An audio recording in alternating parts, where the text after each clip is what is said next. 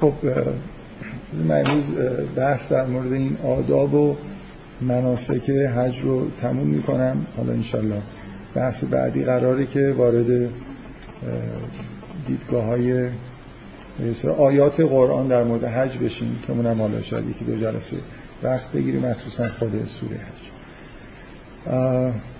بذارید من اول در مورد یه بحثی که جلسه قبل مطرح شد و اینو دارم طول کشید. صحبت بکنم. چون فکر می‌کنم یه خورده شاید سوء تفاهم به وجود اومد. سوء تفاهم رفت بشه.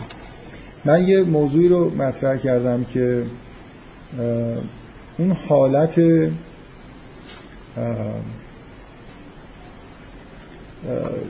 اقامت در منا و اینکه روزانه به سمت مردم مثلا با سنگ ریزه به سمت یه ستون هایی که نماد شیطان هستن میرن. در واقع یه جوری انگار بر علیه شیطان لشکرکشی می‌کنن و با شیطان میجنگن. سعی کردم بگم که این نکته مهمیه برای خاطر اینکه ما فراموش نکنیم که جنگ انسان و موجودی که در واقع در مقابل انسان شیطان نه انسانهای دیگه.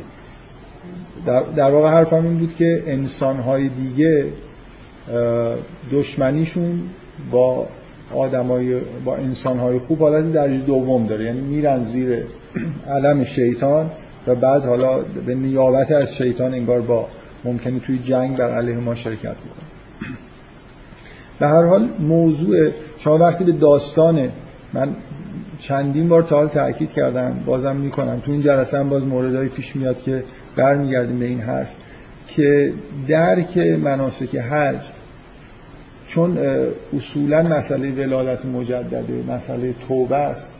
تا حدود زیادی از نظر فرهنگ قرآنی برمیگرده به درک ما از ماجرای خلقت گناه اولیه آدم برگشتش مثلا توبه کردنش حبوتش و اینا. من اشاره کردم که توی داستان و احادیثی که در مورد مکه هست میگن که مکه جاییه که آدم حبوت کرده نمی‌دونم چهل روز یا چهل سال گریه کرده. مثلا صحرای عرفات شاید اون جاییه که کلمات القا شده. مثلا من نمی‌دونم داستانا در چه حد جزئیات داره ولی به هر حال یه احادیثی هست در مورد اینکه این مکان رو وصل می‌کنن به مسئله حبوط. من خیلی با توجه به تصوری که از حبوط دارم خب شاید به طور واقعی برام معنیدار نیست که حضرت آدم از آسمان افتاده باشه روی یه نقطه از کره زمین. ولی فکر می‌کنم که این حرفا به این دلیل حرفای مربوطیه که کلا این مکان و مناسک حج به اون داستان مربوطه. یه جور انگار شبیه سازی اون داستان و توبه حضرت آدم اینجا هست. حداقلش اینه که درک این مناسک به درک عمیق اون داستان به نوعی مربوط میشه. قراره که آدما عین همون کاری که حضرت آدم کرد رو انگار بکنن. یعنی در حدی به حضرت آدم یه گناه انگار کرده بود بنابراین وقتی توبه کرد انگار یه جوری به همون چیزی که باید می‌رسید رسید. یعنی به حالت بازگشت کامل. انسان هم قرار از همه گناهانشون توبه بکنن و به ولادت مجدد برسن که شبیه همون برگشت حضرت آدم و حواست من روی این تاکید کردم که بالاخره شما وقتی توی اون کانتکس دینی نگاه می‌کنید در مورد داستان آفرینش انسان و شیطان دشمن شیطانه و هر انسانی که مرتکب گناه میشه تحت نفوذ شیطان داره گناه می‌کنه. و بنابراین در واقع وقتی شما به گناهان فکر می‌کنید و می‌خواید از گناهان توبه بکنید طرف مقابلتون شیطان و ابلیس. حالا انسان ها هم همدیگر رو به گناه ممکنه بکشونن ولی باز در واقع به عنوان جلوه مثلا شیطان این کارو می‌کنن این, این یه قسمت بحث من بود. من علتی دارم دوباره تکرار می‌کنم اینه که حالا من بعدا یه چیزای دیگه هم گفتم. رو اونا بحث شد. من نگرانیم این بود و هست که اصل مطلبم زیر سوال بره. تو این قسمتش هیچ مشکلی نیست دیگه. ما به وضوح در منا داریم سعی می‌کنیم که انگار دشمن خودمون رو بشناسیم دشمن واقعی انسان رو بشناسیم. اینکه به ما در قرآن دستور داده شده که شیطان رو دشمن خودتون بگیرید به این مرحله برسیم که انگار واقعا حضوری دشمن رو حس بکنیم. راههایی که تو زندگی ما نفوذ کرده باعث شده ما گناه بکنیم رو در دوره‌ای که توی حالا عرفات و مشعر الحرام و منا مخصوصا هستیم درک بکنیم تا اینکه آماده بشیم که اگه به زندگی عادی برگشتیم دوباره به گناهان برنگردیم. این اساس این چیزیه که من دارم میگم. یعنی این خداگاهی نسبت به دشمن داشتن و اینکه دشمن خارج از محیط انسانی قرار داره. این در متون دینی ما سراحت وجود داره که باید متوجه وجود دشمنی خارج از محیط انسانی باشیم و در واقع یه جوری انگار راه های نفوذش رو شناسایی بکنیم و این حرف.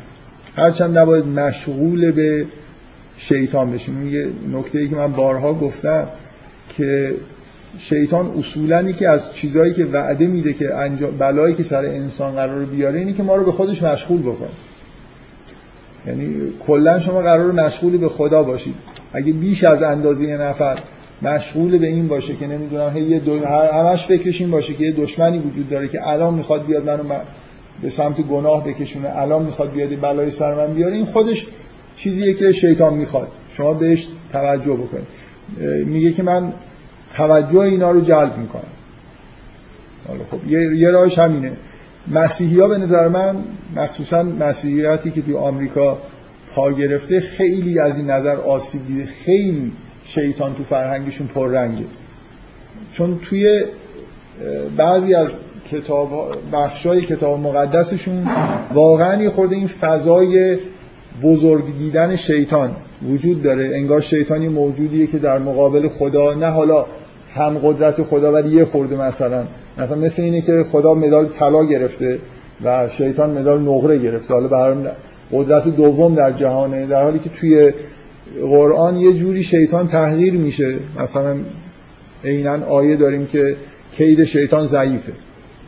که اصلا چیزی در حد مقایسه شدن با خدا و این حرفا که نیست شیطان. فقط در واقع در عرض ما قرار داره نه در عرض خدا. توی بعضی از بخشای کتاب مقدس مسیحی ها در اناج... من اسم انجیل رو به کار نمی‌برم عهد جدید مخصوصا توی قسمت شاید مکاشفه یوحنا یه شخصیتی در واقع به شیطان داده شده که خیلی در, در خیلی قدرتمندتر از انسانه و یه چیزی انگار در حد مقابله کردن با خداست. من حالا همینجوری بحث به اینجا رسید خدا ما رو از دست این مکاشفه یوحنا نجات بده. واقعا این فصل کتاب مقدس با مبدع خیلی از انحرافاتی که الان شما توی مسیحیت می‌بینید. یعنی یک مشت تخیلات عجیب و غریب یه آدمی که تقریبا مجهول الهویه است معلوم نیست کیه. و این به قرار گرفتنش توی عهد جدید فکر کنم بزرگترین فاجعه شاید فرهنگ و تاریخ مسیحیتی که این کتابم کنار مثلا فرض کنید انجیل های چهارگانه و بعضی از نامه های پولس رفته توی عهد جدید و الان اتفاقا می‌بینید که توی فضای مثلا این مسیحیت امروز این مکاشفه یوحنا خیلی باز دوباره بهش توجه میشه این تصورات به اصطلاح آخر و زمانی و اینا بینشون همیشه رواج داشته حالا شاید یه خورده بیشتر رواجش بیشتر شده هی درباره این که در آخر دنیا چه اتفاقایی می‌خواد بیفته و اینا فیلم می‌سازن و کتاب می‌نویسن و اینو معمولا مبدعش همون مکاشفات یوحناست که به نظر من که بی سر و حالا. من معمولا در مورد کتب مقدس یهودی ها و مسیح های الفاظ اینجوری به کار نمی‌برن ولی واقعا یه دونه فصل آخر عهد جدید باعث یه مشکلاتی به هر شد حالا بگذاریم. بفهم همیشه بوده. به نظرم زیادتر شد خیلی داکیومنت ندارم ولی فکر می‌کنم زیادتر شد آمریکایی ها کلا همیشه خیلی اینجور افکار بینشون زیاد بوده. و پروتستان ها خیلی کتاب مقدس براشون معیاره و بنابراین طبعا اگه مشکلات تو کتاب مقدس باشه خیلی بهشون و آمریکایی ها بیشتر از همه شاید تحت تاثیر این قسمت ها هستم من خیلیشون داکیومنت ندارم. همینجوری به فضای کلی که تو ذهنم هست رو دارم توصیف می‌کنم. ممکنه خیلی دقیق نباشه. ولی به نظرم اینجوریه. یعنی مثلا شما این مقدار وسوسه های شیطان پرستی و نمی‌دونم ارتباط با شیطان حالا چه به موافقت چه مخالفت توی اروپا کمتر می‌بینید توی دوران قرون وسطا یه دوره ویچکرافت داریم. خیلی وحشتناک اینا درگیر مسئله شیطان یعنی قبل از دوران رونسانس یه دوره هست دوره ویچکرافت دیگه. دنبال ساهره ها و جادوگرا میگردن و یک دو قرنی به شدت رواج داشتیم که همش همین حس مقابله با شیطان دیگه. اون موقع به این شکل مثلا تو ذهنشون هست که پایگاه شیطان ها این جادوگرا هستن و باید اینا شناسایی بشن. هزاران نفر توی اروپا تو همین برنامه های ویچکرافت کشته شدن. و کافی بود نمی‌دونم توی خونه یه نفر یه گربه سیاه ببینن بگن این جادوگره. و تو تمام روستاها مثلا یه دفعه آدمی. و از اون برم به نظر می‌رسه وسوسه جادوگری و ارتباط با شیطان و اینا توی فرهنگشون بوده. مثلا داستان فاست و مشابه های زیادی که توی ادبیات اروپا هست اینکه یه نفر روح خودش رو به شیطان بفروشه. شما زیاد مثلا توی فضای اسلامی این وسوسه ها رو نمی‌بینید. از هر دو طرف این وسوسه وجود داره. یعنی هم حس همکاری با شیطان هم حس این که الان شیطان میاد می‌خواد یه بلای سر من بیاره نفوذ بکنه و ما آره یعنی اصلا خیلی پررنگه زیادی پررنگه. ما قرار نیست که خودمون رو مشغول به شیاطین بکنیم. یه دوتا مثلا فرض کنید چه می‌دونم دو تا سوره هست سوره کوچیک سوره کوچیک آخر قرآن که به ما یاد میده که از شیطان به خدا پناه ببریم. و مطمئن باشیم که اگه به خدا پناه ببریم آسیب نمیدیم مشغول خدا هستیم. مشغول شیطان نیستیم. شیطان یه نی... انگار یه نیرویی داره می‌تونه ما رو به سمت خودش توجه ما رو می‌خواد به سمت خودش جلب بکنه. اون, اون چیزی که شیطان می‌خواد اینه که ما توجه به خدا نکنیم. از جمله توجه به خودش هم جزشه دیگه. اگه ما هیچ گناهی نکنیم به غیر از اینکه همش مواظب حواسمون پرت این باشه که الان شیطان میاد الان شیطان میره. الان نمی‌دونم می‌خواد یه بلای سر من بیاره فوت کنیم هی دور بر خودمون از این چیزایی که می‌بینیم تو سنت ما هست. این چیزا خودش در واقع ریزالت خوبیه که شیطان بهش رسیده که آدما زیاده از حد مثلا توجه به مکر نمی‌دونم شیطان داشته باشه. حالا من همین جلسه توی برنامه هست که در این مورد صحبت بکنم که عینا مشغول شدن به گناهان هم همین حالت رو داره. آدمایی که زیاد به این فکر می‌کنن که چه گناهانی دارن و نمی‌دونم هی گذشته خودشون رو وارسی می‌کنن. یعنی اگه شما زیاد مشغول به خودتونم باشید اشتباهاتی که کردید در گذشته ترس از اینکه در آینده اشتباه بکنید اینا هم خودش در واقع یه جوری انگار شبیه همون توجه کردن به شیطان. حالا بذارید خود جلوتر در این مورد من صحبت می‌کنم. برای من نکته ای که می‌خوام روش تاکید بکنم که هیچ شکی توی این حرفی که من زدم نیست که قرار ما مثلا فرض کنیم این تظاهراتی که ما در منا می‌کنیم و میریم سنگ جمع می‌کنیم و با شیطان مستقیما مبارزه می‌کنیم برای اینه انگار که متوجه این نکته بشیم و روی این مسئله برای ما تاکید بشه که ما یه دشمنی داریم و دشمن ما در واقع خارج از محیط انسانی قرار داره.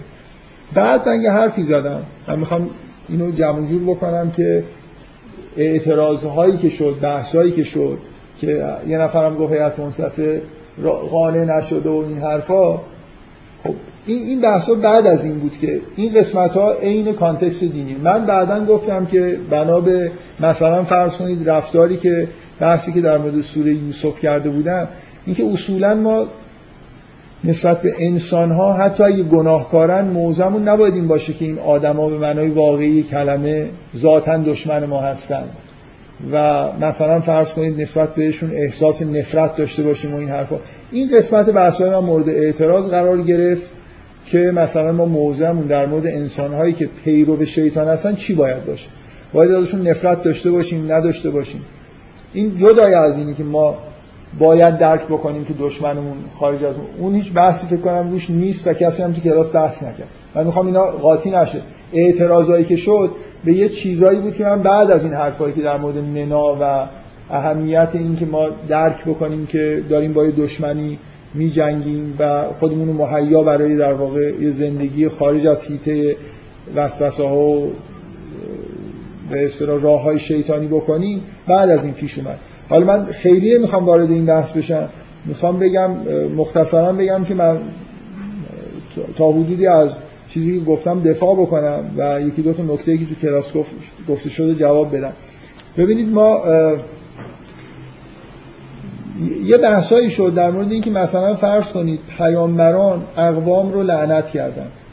من خودم مثلا گفتم که حضرت نوح رسما برای قوم خودش آرزوی عذاب کرد. یا یکی از حضار گفتن که حضرت موسی دعا کرد که این به اصطلاح فرعون و فرعونیان عذاب بشن.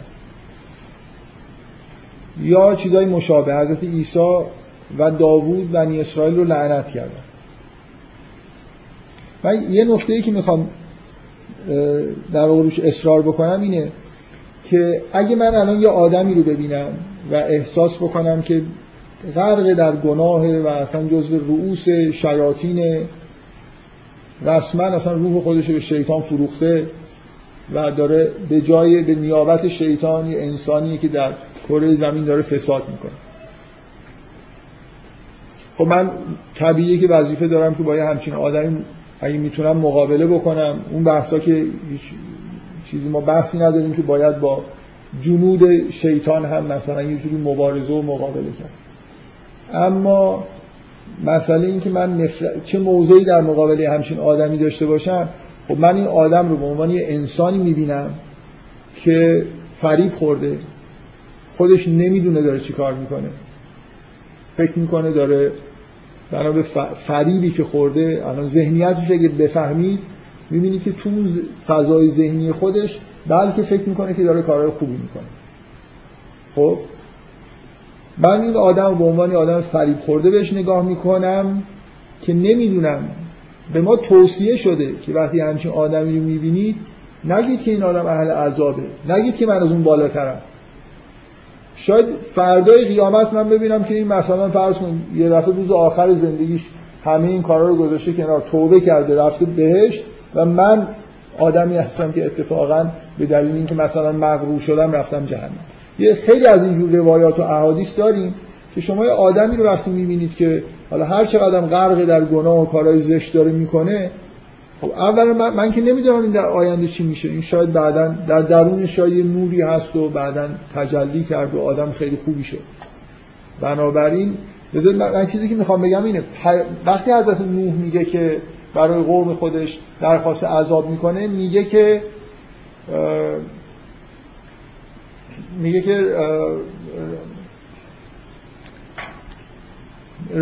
لا تذر علی الارض من الکافرین دیارن انک این تذرهم یذلوا عبادک ولا یلدو الا فاجرا کفار حضرت نوح علم داره به اینکه اینا کارشون به جایی رسیده که اگه بمونن بندگان خدا رو گمراه می‌کنن و هیچ کسی هم در این قوم دیگه آدم خوبی متولد نمیشه. همه فاجر و کفار هستن. من که همچین علومی ندارم که بخوام با یه آدم یه همچین برخوردی بکنم. این منظورم حضرت نوح یه دانشی داره که اینو داره می‌خواد از خدا. اگه من من با همین دانشی که الان دارم مثلا دعا کنم که خدا مثلا این آمریکایی ها رو همه رو نمی‌دونم نابود کن من چه می‌دونم اینجا اولا؟ خب یه عالم آمریکایی خوب همین الان داریم. بلکه حالا فرض الان هم نداشته باشیم شاید در نسل‌های بعدشون. همینطور اگه من مثلا دعا کنم بگم ریشه ملت ایران رو بکن حالا شاید در آینده آدم خوبی توی ملت ایران هم به وجود اومد. یا صهیونیست چه می‌دونم؟ اگه دانش داشته باشم نسبت به اینکه مثل حضرت نوح اتفاقا این جمله‌ای که حضرت نوح میگه خیلی کلیدیه. که می‌دونه داره اعلام می‌کنه دانش داره به اینکه در این قوم دیگه کسی آدم خوبی متولد نمیشه. بنابراین اینا به غیر از ضرر ندارن. اینا فقط دارن بنده های خدا رو گمراه می‌کنن. پس حضرت نوح می‌دونه که اینا وقتش شده که اینا نسلشون در بیفته. نکته ای که من می‌خوام روش اصرار بکنم اینه که ما وقتی یه آدم زنده ای رو می‌بینیم نمی‌دونیم آیندهش چیه. در حالی که پیامبران اینجوری می‌دونن. آینده آدما چیه؟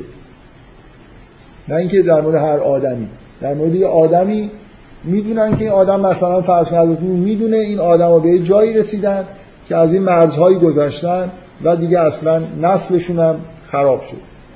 اینا, اینا دانشایی که ما نداریم بنابراین ما در حد علم خودمون خیلی حق نداریم که حتی اگه در اوج حالات معنوی و عبادت هستیم خودمون رو بالاتر از یه آدمی ببینیم که غرق در گناهه این چیزی که بارها به ما سفارش شده که با آدمی که در راه شیطان حتی داره قدم برمیداره اینجوری برخورد نکنیم که خیلی به اصطلاح احساسمون این باشه که حالا دیگه این یه موجود پست و مثلا رزلی و نمی‌دونم.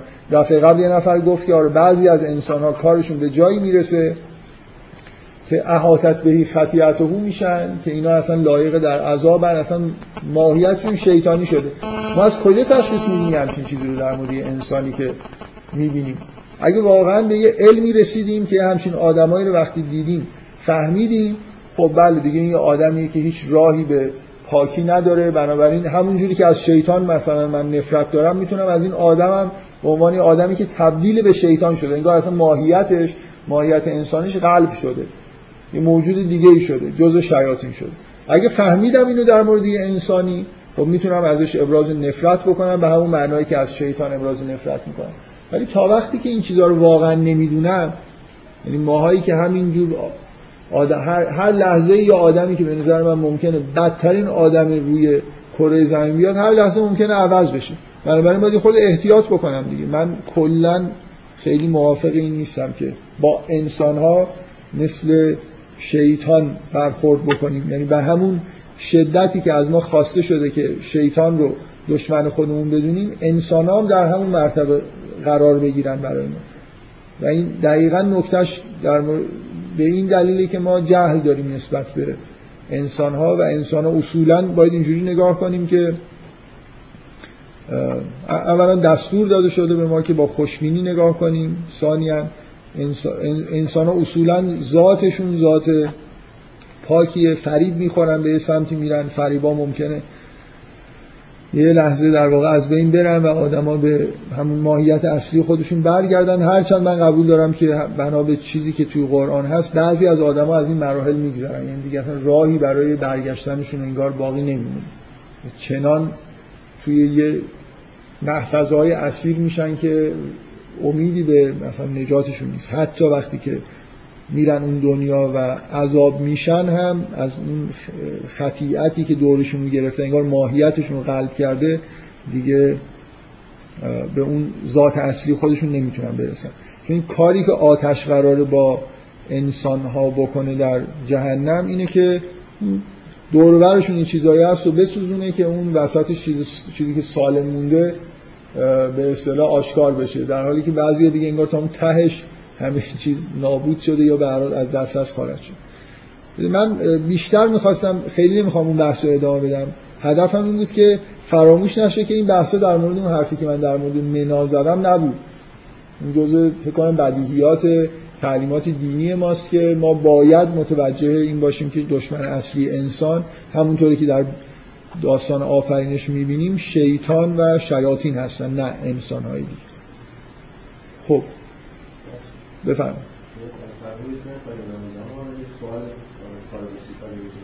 بفرم نسبت به این فرد داره و ازش هم داره ارزیابی این کاملا نمی‌تونه آینه نداشته باشه؟ باید نسبت به بهش اصلاحی پیدا می‌کنیم بکنیم رو اگه این که شما خودتون برتر از اون اگر که سکوت بکنید خب سکوت کار جایزی نمیده که اصلا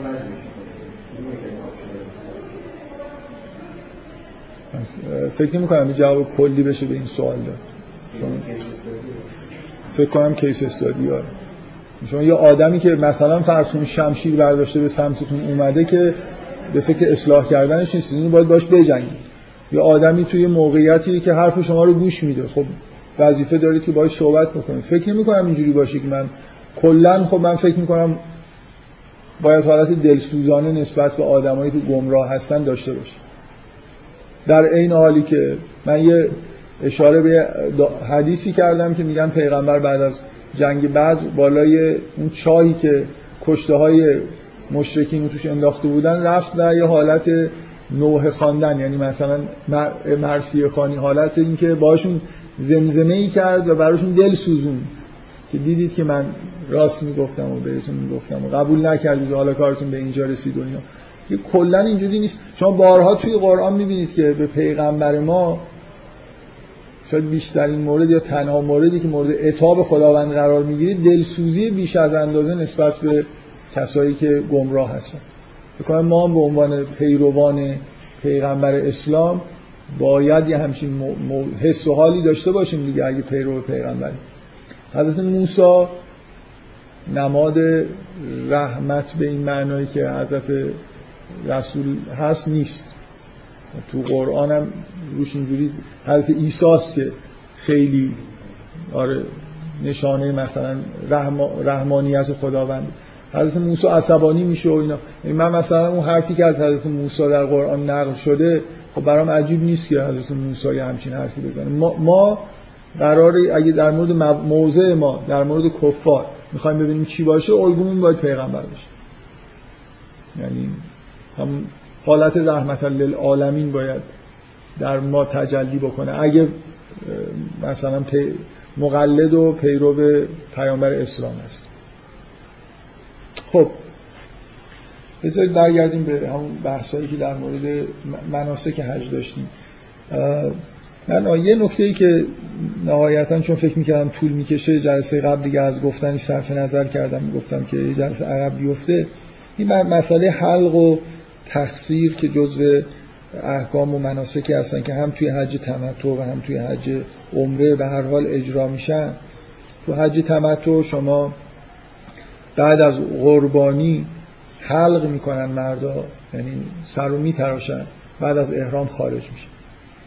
و توی حج عمره هم بعد از سعی بین صفا و مروه حلق یا تقصیر می‌کنن. یعنی یا سر رو میتراشن یا یه بخشی از مو و ناخن رو مثلا می‌گیرن.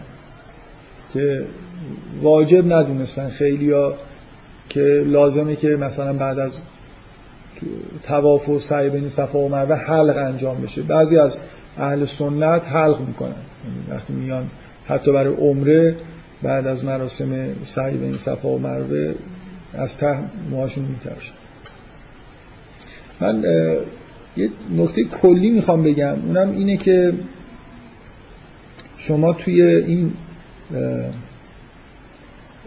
مناسک و آداب دینی مثل خیلی از آینهای باستانی که حالا در حتی کانتکست غیر دینی هم وجود داشته یه جور نمادگرایی می‌بینید. یعنی ما یه کاری انجام میدیم به انگار مثلا فرض کنید قربانی که داریم می‌کنیم حالا این خود این گوسفنده کشتنش مهم نیست انگار این به جای یه چیز دیگه ای میشینه. من یه نکته کلی می‌خوام بگم. اولا قبلا من این بحث رو کردم که هم توی احکام دینی ما هم توی مثلا فرض کنید حتی احکامی که مربوط به امور اجتماعی اینجا نمادگرایی وجود داره. نمادگرایی به یه معنایی که حالا من سعی کردم بگم الان می‌خوام روش تاکید بکنم که به عمق مثلا روان و روح انسانی جوری وابسته است. یعنی ما همونطوری که مثلا می‌بینید که رویاهای سمبولیک می‌بینیم در وجودمون یه جوری سمبولیسم وجود داره.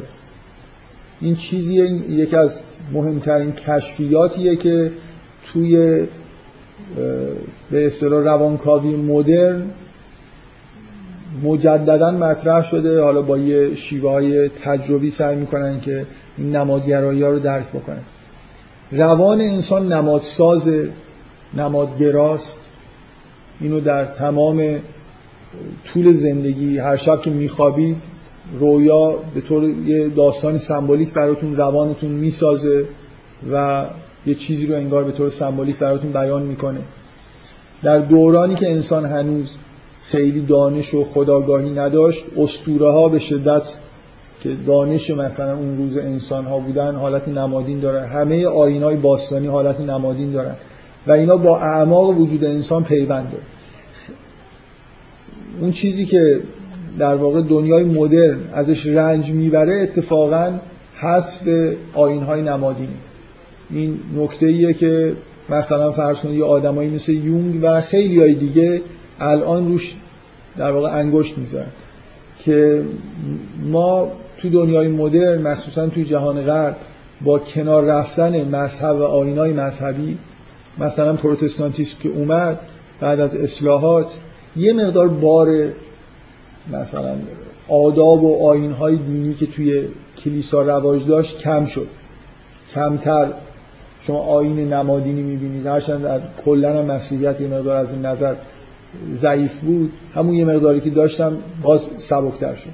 و اینا مشکل ایجاد می‌کنه. یعنی آدما بعدا میرن سراغ نمادگرایی های غیر دینی شما نمونهش مثلا فرض کنید یونگ یه مقاله ای داره در مورد نمادگرایی های سیاسی توی مثلا فرض کنید تظاهرات کمونیستی.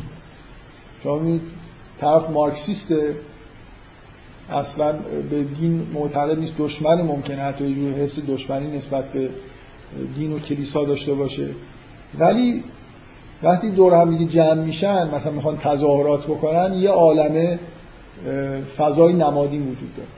مثلا فرض کنید براشون میدان سرخ مقدسه. با خودشون نمی‌دونم یه چیزایی حمل می‌کنن. پرچم نمی‌دونم فلان میارن. پرچم سرخ حالا میارن. یا یا عالمه توی انقلابات مدرن و توی تظاهرات مدرن هم باز می‌بینید که اشیاء نمادین وجود داره. مکانهایی که حس تقدس نسبت بهش وجود داره. مثلا در انقلاب فرانسه فرانجا که فلان اتفاق افتاده یه حسی از این احساسات عمیقی که در انسان ها هست. شما اگه مثلا فرض کنید مذهب که اینا رو داره در واقع یه جوری باعث میشه که به خودش جذب بشه اونو بذارید کنار اینا راه خودشون رو به سمت دیگه باز می‌کنن.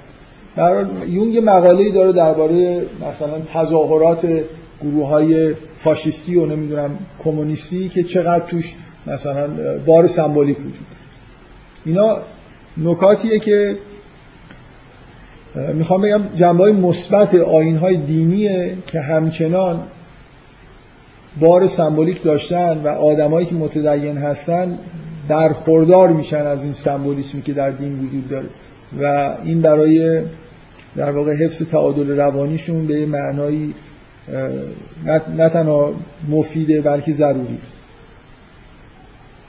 اگه قبول بکنیم که ما یه جوری درون نماد ساز و نمادگرایی داریم و این نمادها به اعماق وجود و انسان یه جوری رفت دارن کلا توجه کردن شرکت کردن تو آین هایی که این نمادها توش یه جوری تجلی می‌کنن مفیده. حالا در مورد تاثیر آین های در واقع نمادین می‌خوام صحبت بکنم. شما فرض کنید که یه, یه جور رفتاری یه جور یه چیزی برای انسان بار نمادین داشته باشه. یعنی معنای فراتر از اون چیز ظاهری که می‌بینید داشته باشه. شما می‌تونید برای خاطر اینکه خودتون رو در واقع به اون معانی نزدیک بکنید این اعمال ظاهری رو به نوعی انجام بدید. این فضای روانی شما رو برای رسیدن به یه معناهایی انگار آماده می‌کنه. من به عنوان نمونی می‌خوام بگم. توی سمبولیسم روانی انسان معمولا مو به اون به اصطلاح بخشای انرژی که من کلمه حیوانی رو اگه به کار ببرم حیاتی بگم. حیوانی یه جوری بار منفی پیدا می‌کنه. آدم یه جور چیز داره یه جور منابع انرژی داره. شما وقتی مثلا غذا می‌خورید خلاصه این یه جوری به یه انرژی روانی تبدیل میشه. بعضی از آدما مثلا مشکلشون اینه که این انرژی روانی اصلا تولید نمیشه. آدمایی که دچار حالتهای افسردگی هستن و این انگیزه ای انگار ندارن. اینکه این انرژی ها انگار یه کانالایی باید وجود داشته باشه. من غذا که می‌خورم ممکنه انرژی جسمانیمو به طور طبیعی تامین بکنه.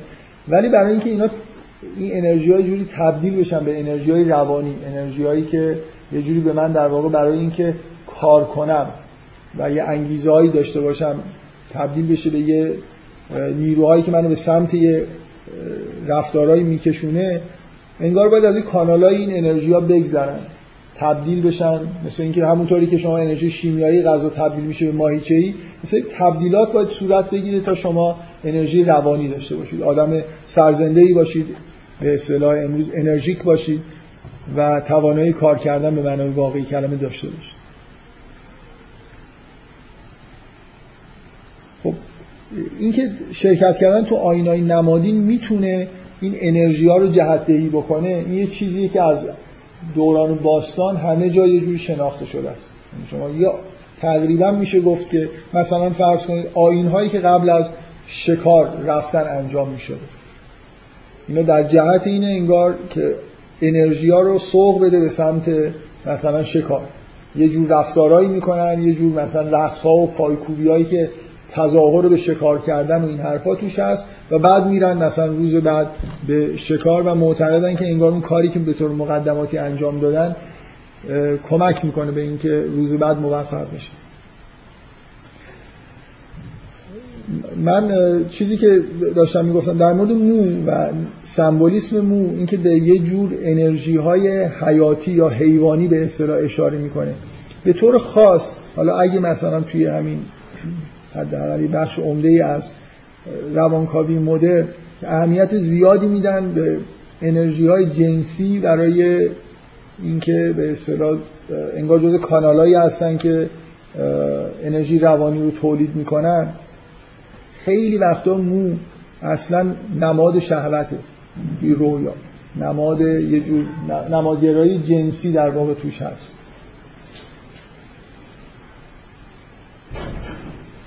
بنابراین اگه کسی توی یه رویا من این چیزی که دارم میگم خیلی استاندارد.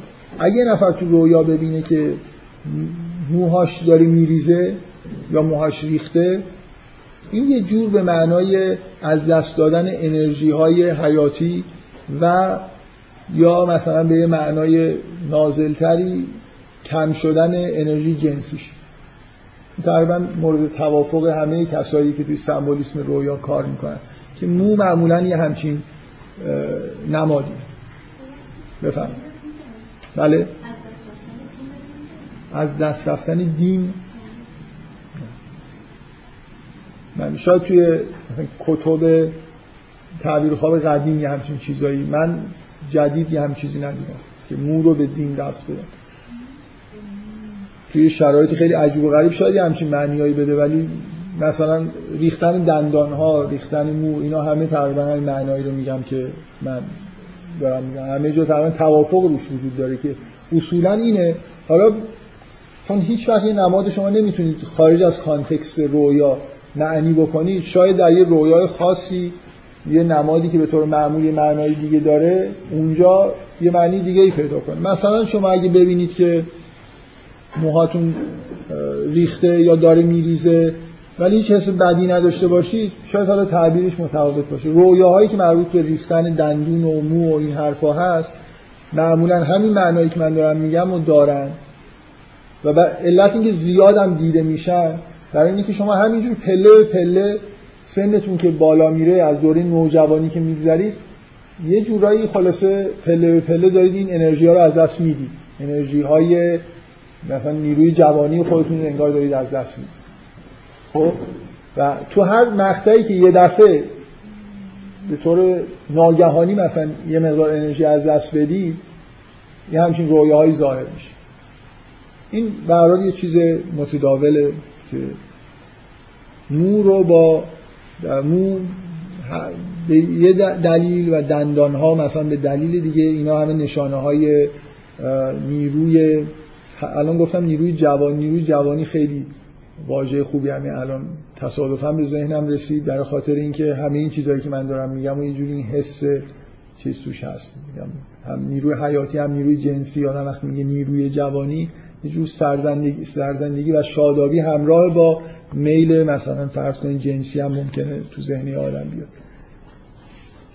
برای آدم وقتی پیر میشن همونجوری که به طور واقعی حداقل مردم موهاشون از دست میدن روانشون هم داره کچل میشه. یعنی موی سمبولیک خودشون رو هم دارن از دست میدن و گاهگداری این اتفاق میفته که یه رویاهایی می‌بینن که به این نکته داره اشاره می‌کنه که معمولا نگرانی نگران کننده است. حالا نکته ای که من می‌خوام بگم اینه. اینو فرض کنید که قبوله. حالا شما می‌تونید این تعبیر رو قبول داشته باشید یا نداشته باشید. فرض کنید که این تعبیر رو پذیرفتید. یعنی مو رو به این معنا به طور سمبولیک گرفتید. حالا وقتی یه نفر موهای خودشون میتراشه در عالم واقع میتراشه یه جوری انگار این عملی که داره انجام میده کمک می‌کنه بهش که به یه حسی برسه که مثلا از شهوات دور بشه. فرض کنید که ببینید چرا راهبای مثلا بودایی و خیلی راهبای دنیا همیشه اینطوری بوده که موهاشون رو میتراشیدن. انگار به تجربه حسشون اینه که موتراشیدن کمک می‌کنه که شما از بعضی از این میل های شهوانی که دارید دور بشید. هم من می‌خوام بگم که اگه نمادها برای ما یه ارزش های معنایی به طور ذاتی دارن در اعماق وجود ما بعض مثلا فرض کن مو نمی‌دونم دست پا هر کدوم یه معنایی داره. شما وقتی که بر اساس اون نمادگرایی عملی انجام می‌دید زمینه فراهم میشه برای اینکه انگار به اون معناها برسید. هرچند که به هیچ وجه متوجه این نباشید که اینجا این سمبولیسم یعنی چی. من می‌خوام بگم لازم شما بدونید که مو یعنی چی. که وقتی میتراشیدش یه حس دوری از شهوت بهتون دست بده. خود به خود این اتفاق میفته یعنی یه استارتی انگار زده میشه که در هیته روانیتون هم این احساسات در واقع کم کم در شما به وجود بیاد. این یه جایی بود که من از اولش می‌خواستم صحبت بکنم به نظر اومد که بد نیست که یه جا بدون که بخوام تک تک این مراسم حالا روی این بحث بکنم که از سمبولیک سمبولیسم روانی چه معنایی دارن یه جا بگم که خلاصه مناسک آین های دینی همونجوری که یه بار یادم در مورد مجازات های قصاص مثلا این حرفو زدم اینا معناهای سمبولیک هم دارن و اینا به اصطلاح سمبولیک بودنشون به معنای واقعی کلمه محرک اینه که شما به یه نتایجی که می‌خواید برسید. به هر حال من, من احساسم اینه که تراشیدن مو که یه جوری انگار با همون توبه کردن انگار اون چیزی که از قدیم یه حالت از نو شروع کردن اولا تراشیدن موی حس از اول شروع کردن توش هست به اضافه این که این حالت که به راهب ها دست میده یعنی یه جور دوری از شهوات و اینا رو به طور موقت حداقل توی آدم ایجاد می‌کنه. بفرمایید.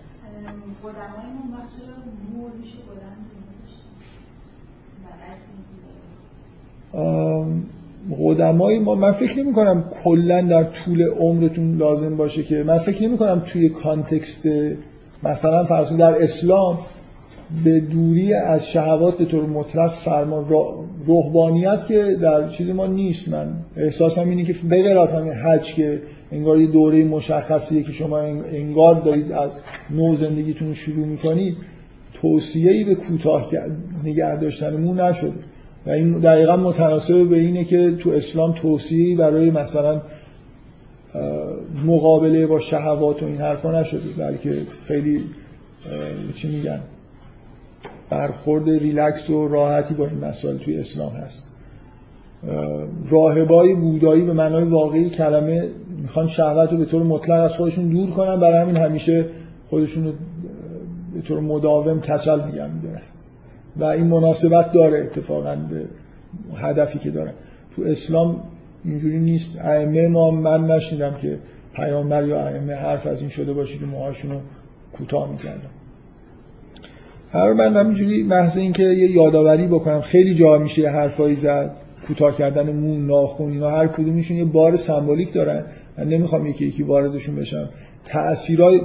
لازم شما این چیزا رو بدونید برای اینکه اینا چه بدونید چه ندونید تاثیرات خودشون رو می‌ذاره. اتفاقا آینه سمبولیک خوبیش اینه که در ناخداگاه شما یه اثری می‌ذاره نه در خداگاه شما. بنابراین خیلی علم به این که حالا هر کدوم جزئیات معنیش چیه خیلی لازم است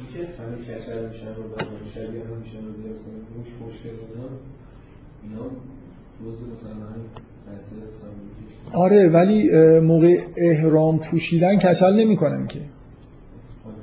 وقتی می‌خوان در بیارن کچل. اتفاقا یه نهی وجود داره که قبل از مراسم بعضیا برای اینکه مثلا فرض کنید وقتی توی منا هستن راحت کچل کنن از قبل کچل می‌کنن میان که اونجا دیگه موی چندانی نباشه راحت بزنن. نه شده از اینکه این کارو بکنن. مثل اینکه شما همینجور عادی میرید و اونجا حالا اگه موهاتون یه مترم طول داره خلاصه همونجا کوتاه می‌کنید. خیلی چیزی نیست. نه اینکه از قبل اگه مثلا خیلی وقت قبل زده باشید اشکالی نداره. یه آدمی که به طور معمول می‌زنه خب زده. ولی کلا اینکه بخواید قبل از محرم شدن و رفتن اونجا کوتاه بکنید به همچین نیتی که راحت باشید و اینا مکروهه. کار خوب نیست. خب این پایان مراسم مناس دیگه دیگه آدم ها لباس عادیشون رو میپوشن باز اون تو اون لشکرکشی ها شرکت می‌کنن تا اینکه روز دو روز که گذشت در یه روز در یه لحظه خاصی در سر یه به اصطلاح از آن ظهر اگه اشتباه نکنم اجازه خروج از منا دارن. اینم خیلی نکته صحنه جالبیه که آدما سر یه مرزی باز مثل مشعر حرام وای میستن منتظرن که اون لحظه خاص برسه که بتونن از منا خارج بشن که بیان تواف به اصطلاح نهایی حج رو انجام بدن. و این بخش مراسم فکر می‌کنم که که از آشوبناکترین قسمت های مراسم حج. معمولا آدم ها خیلی منظم و مرتب میرن سوار اتوبوس ها میشن میرن من یه بار رفتم ولی همونجا هم شنیدم که همیشه آخرش خورده قراقاتی میشه. یعنی این بر... من واقعا شخصا خودم با کاروانی که رفته بودیم منتظر موندم و گفتن که توصیه کردن که بمونید با اتوبوس بریم. منم متاسفانه گوش کردم و به هر کسی الان داره میره. هش توصیه می‌کنم که هیچ منتظر اتوبوس و اینا و هم برید همونجور پیاده تا مکه را برید خیلی بهتر. منظمتر و از هر نظر احتمالا بهتون راحتتر میگذره. برای خاطر اینکه این جمعیت عظیمی که تو منا هست خیلی خیلی اون برگشتنشون مکافات داره. با رفتن از مکه به عرفات خیلی فرق می‌کنه. من که تجربه خیلی خیلی بدی تو این برگشتن از منا توی کاروان ما پیش اومد. بله؟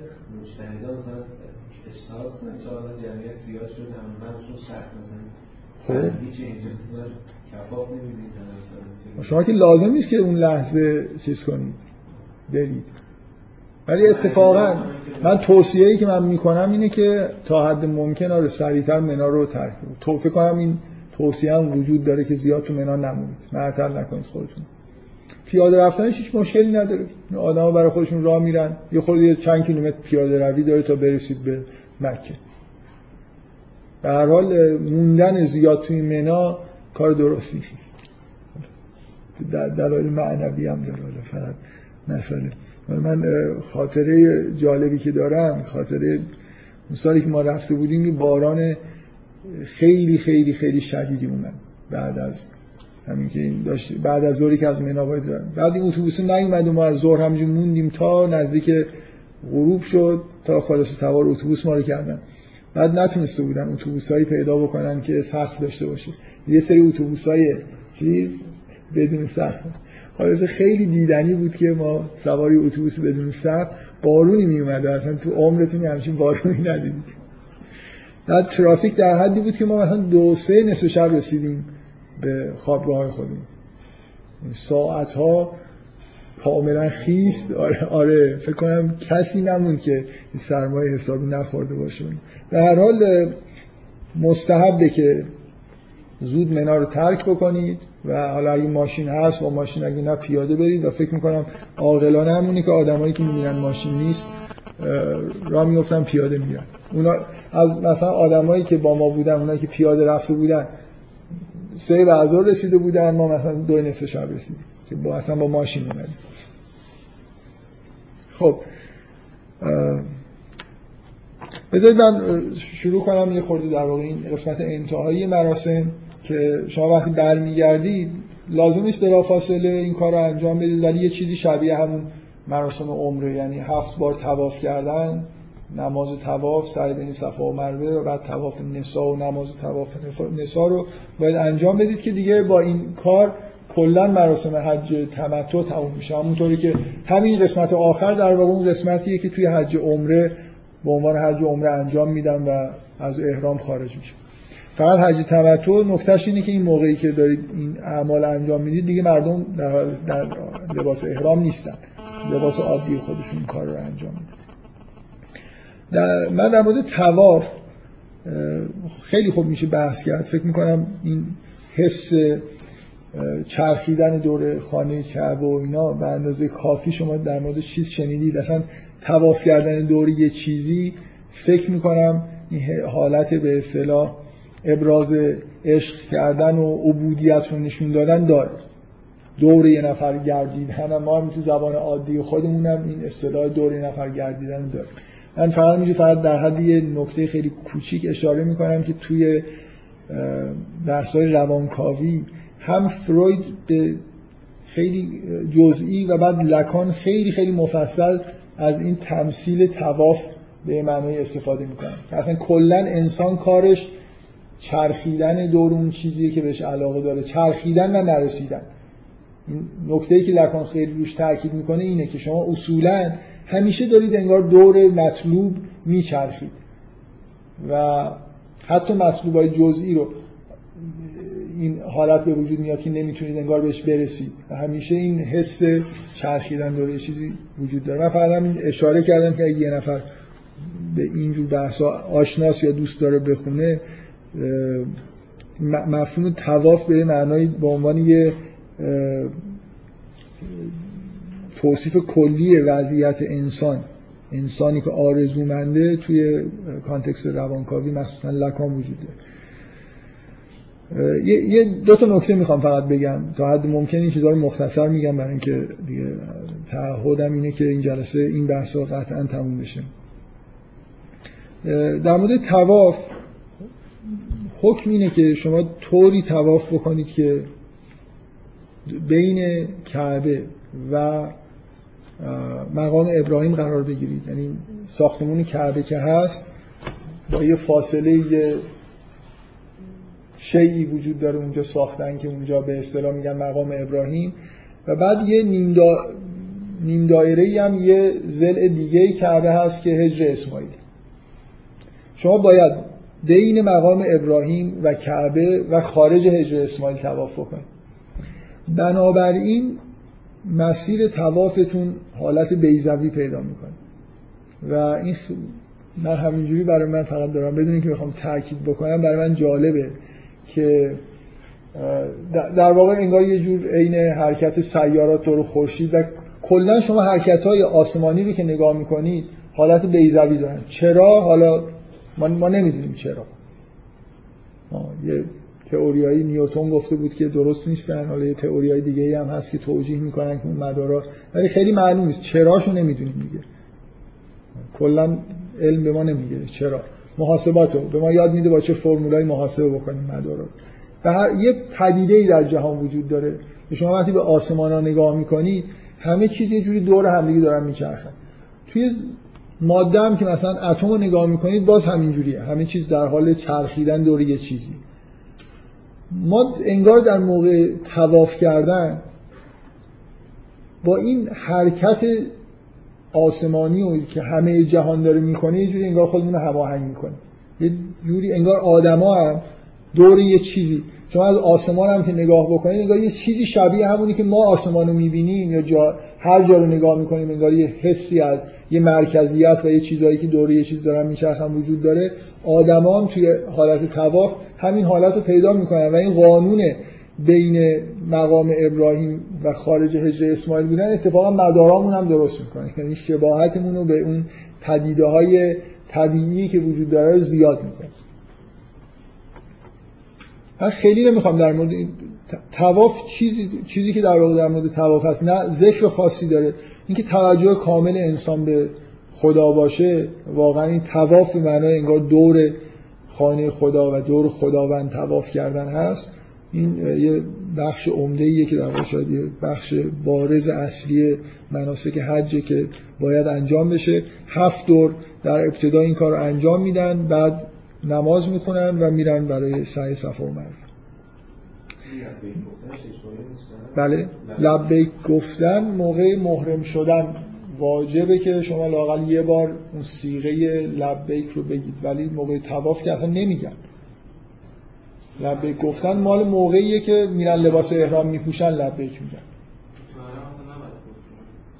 آره بله اصلا اصلا متداول نیست که با صدای بلند دست جمعی چیزی گفته بشه. شما گاهی می‌بینید کاروانا مثلا یه نفر بعضی از از کار مستحب رو میگه و اونایی که دنبالش هستن تکرار می‌کنن. ولی اصولا چیزی نداره ذکر واجبی وجود نداره. فقط چیزی که هست اینی که باید فقط در چیز باشه دیگه به یاد خدا باشه. توحید خالص باشه. تو مسجد الحرام که میرید مخصوصا موقع تواف اون چیزی که انتظار میره اینی که در حال توحید خالص باشه. و من یه ایرانی رو دیدم که داشت یه نفر رو تواف می‌داد و هی می‌گفت که یا امام زمان یا نمی‌دونم از از این حرفا. در حال توافم بلکن چیز نیستم. و اگه بهشون هم بگید میگم من منظورمونم اون. اصلا کلا توی امام زمان راحت تره دیگه. امام زمان را این همون بحثیه که در مسیحیت هم پیش اومد. سر و کار داشتن با یه آدم راحت تر سر کار داشتن با یه خدایی که خیلی نمی‌دونیم چیه. راحتی. تواف تواف هم یه بار یکی از رئیس کاروان ما می‌گفت می‌گفت ایرانی نشسته بودن هی می‌گفتن یا مولا یا مولا. می‌گفت یکی از عربا اومد به عربی گفت چی مولا چی مولا از چی مولا؟ مولا چیه؟ مثلا کلا تو مسجد الحرام تواف. دیگه کم مونده موقع توی نماز. یه خورده اینا چیزن. فکر کنم به وضوح حالت قلوب و زیاده روی داره. اینکه امام, امام زمان یه جوری جای من اینو واقعا شنیدم از آدمایی که الان خیلی هم خودشون متدین می‌دونن که خداوند ما رو به امام زمان واگذار کرده کارهای بشر رو. فکر کنم کلا توحید یعنی اینکه شما اینو بدونید که خداوند هیچ کاری رو به کسی واگذار نمی‌کنه. اصلا بخشیدن گناهان ما رو به کسی واگذار نمی‌کنه. ما اصلا توحید یعنی شما سر کارتون مستقیم با خداست. چیزی به کسی واگذار نمیشه. همه قرآن همینو داره میگه. وگرنه مشرکین قریش هم ادعاشون این بود که ما الله قبول داریم بوتا رو میپرستیم لیقربونا الی الله زلفا برای اینکه ما رو به خدا نزدیک بکنن. اونا همین حرفو می‌زدن. یعنی واسطه ای وجود داره. که می‌گفتن که خداوند مثلا باد و باران رو در اختیار این بت گذاشته. ما وقتی بارون می‌خوایم از این می‌خوایم. شرک یعنی همین. اگه کسی معتقد باشه که بخشش گناهان رو خداوند مثلا در ایران حتی به امام زمان واگذار کرده این آدم مشرکه به همون معنایی که قرآن داره با شرک مبارزه می‌کنه. نه شرک خفی و این حرفا هم دیگه نداریم این همون چیزی که بهش قرآن میگه شرک. و قطعا هم کسی که به همچین عقایدی برسه میره جهنم. خداوند میگه همه گناهان رو من میبخشم به غیر از شرک. این شرکه. واگذار شدن یه سری امور به یه نمی‌دونم کسی غیر خدا. خدا در قرآن میگه که لا یغفر الذنوب الا الله. به غیر از خدا کسی گناهان رو نمیبخشه. حالا اگه کسی بگه که کسی دیگه ای میبخشه خلاف قرآن گفته دیگه. و اینا اینا از اون نوع گناه های سنگینی هستن که مثلا همه دین اومده که شما اینجوری فکر نکنید یعنی آدما عادت بکنن که سر کارشون فقط با خداست. و از خدا بخوان از خدا استغفار بکنن. تمام طول روزشون ذکر خدا بگن. این سعدی خدا بیامرز یه شعری داره که یه مصرعش اینو میگه که غیر از خدا به هر چی رو بکنی شرک خالص است.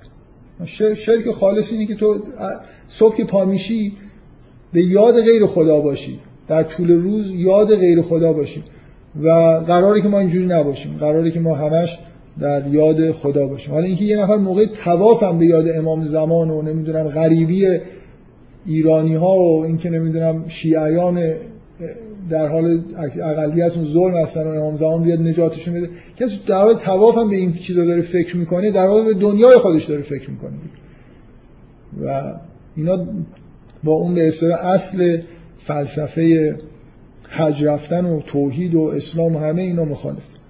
تمام فرقه ها همینجوری هم. فکر نکنه این این مال ما هست اونا هم برای خودشون یه بساط دیگه دارن. کلا با موحد موندن این خود سخته. خلاص آدما دنبال واسطه میگردن. یه خورده خیلی خدا زیاد دوره. ما هم که حوصله نداریم زیاد بریم بالا. حالا یه چیزی خورده یه چیزی بینابین بگیریم که بشه یه تعاملی به وجود بیاد و راحت بشه. بفرمایید. سوال داشت کسی. بفرمایید. خب. اون استدلال. اصلا کلا رفتن که که جایی احساس که تو شرایط خیلی رفتن خیلی به نیست. و نمی‌فهمم منظورتون چیه. بله اما استفاده استدلالی که میارن که خود خدا گفته که به رو رجوع که اما که خدا یه برای خیلی قویه مثلا ترانس رو نمی‌کشید به اون نیروگاه مستقیم هستیم مثلا نیاز است یا مثلا فرماتوی این وسط بیاد مثلا بوتای تنظیم کنه نیستن اشاره می‌کنم مثلا تو قرآن آیه‌ای که خدا به پیامبرش میگه برای مثلا مشرکان دعا کن شفاعت کن. من ببخشید من حرفم این نبود که کلا شما مثلا فرض کنید توسل نمی‌تونید بکنید. من من می‌تونم برم یه چیزی رو از یه آدمی بخوام. همونطور می‌تونم برم از یه آدم مقدسی بخوام که برای من استغفار بکنه. ولی حق ندارم وقتی دارم نماز می‌خونم وقتی دارم تواف می‌کنم. اینکه همه من افراطشو دارم میگم غلطه. شما دارید چیزی که دارید میگید اینه که یه اپسیلونش اشکال نداره. مثلا آدما می‌تونن برن از پیغمبر بخوان طبق آیه قرآن. میگه این مشرکین بیان از تو. چه اشکالی داره؟ من برم از پیغمبر بخوام که برای من استغفار بکنه. میشه هیچ اشکالی نداره. یعنی کجا شرکه؟ من از یه آدمی کمک می‌خوام. همین فکر کنه که میشه مستقیم نمی‌تونه مثلا استغفار بکنه. مستقیم نمی‌تونه دعا بکنه. این شرکه. راه بسته شده. یه بار اینی که من میگم که من میگم که من می‌تونم مثلا فرض کنید از امام ها کمک بخوام. می‌تونم از انسانایی که می‌تونن کمک بکنن کمک بخوام. اینا اینا که اصلا مش... اینا که مشکلی نداره. ما که یه اصطلاحی هست فکر کنم خیلی اصطلاح کلیدیه توی درک اینکه چی شرکه چی شرک نیست. اینکه شما به یک جایی مراجعه بکنید که خداوند اونجا سلطان قرار نداده. بارها تو قرآن میاد که میگه که از یه چیزی می‌خوان مثلا یه جایی میرن که خداوند اونجا سلطان قرار نداده. این مفهوم سلطان این مفهوم خیلی کلیدیه. برای اینکه شما بفهمید که اینجوری نیست که مستقیم با خداوند در ارتباط بودن اینجوری نیست که از آدما مثلا چیزی نخوان. الان من تشخیص میدم که خداوند نیروی اینجا گذاشته سلطان قرار داده و من می‌تونم بدون اینکه مرتکب شرک بشم ازش استفاده بکنم. اصلا نکته این نیست که من نمی‌تونم توسل بکنم نمی‌تونم دعا کنم ولی اعتقاد به اینکه راه بسته است. خدا یه چیزی رو من من ببین نمیگه که مشرکین مثلا فرض کنید اینکه آدما فقط باید بیان پیغمبر براشون استغفار کنه نه. طرف استغفار خودشو می‌کنه از پیغمبرم می‌خواد که براش استغفار بکنه. من دعا می‌کنم ممکن توسلم بکنم.